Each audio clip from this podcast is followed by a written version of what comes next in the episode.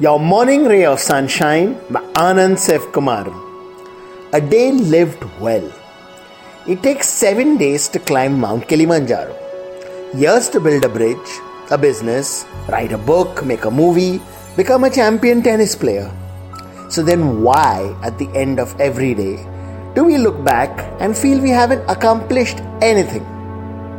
Every day is just some more steps up the mountain a few more pages to the total.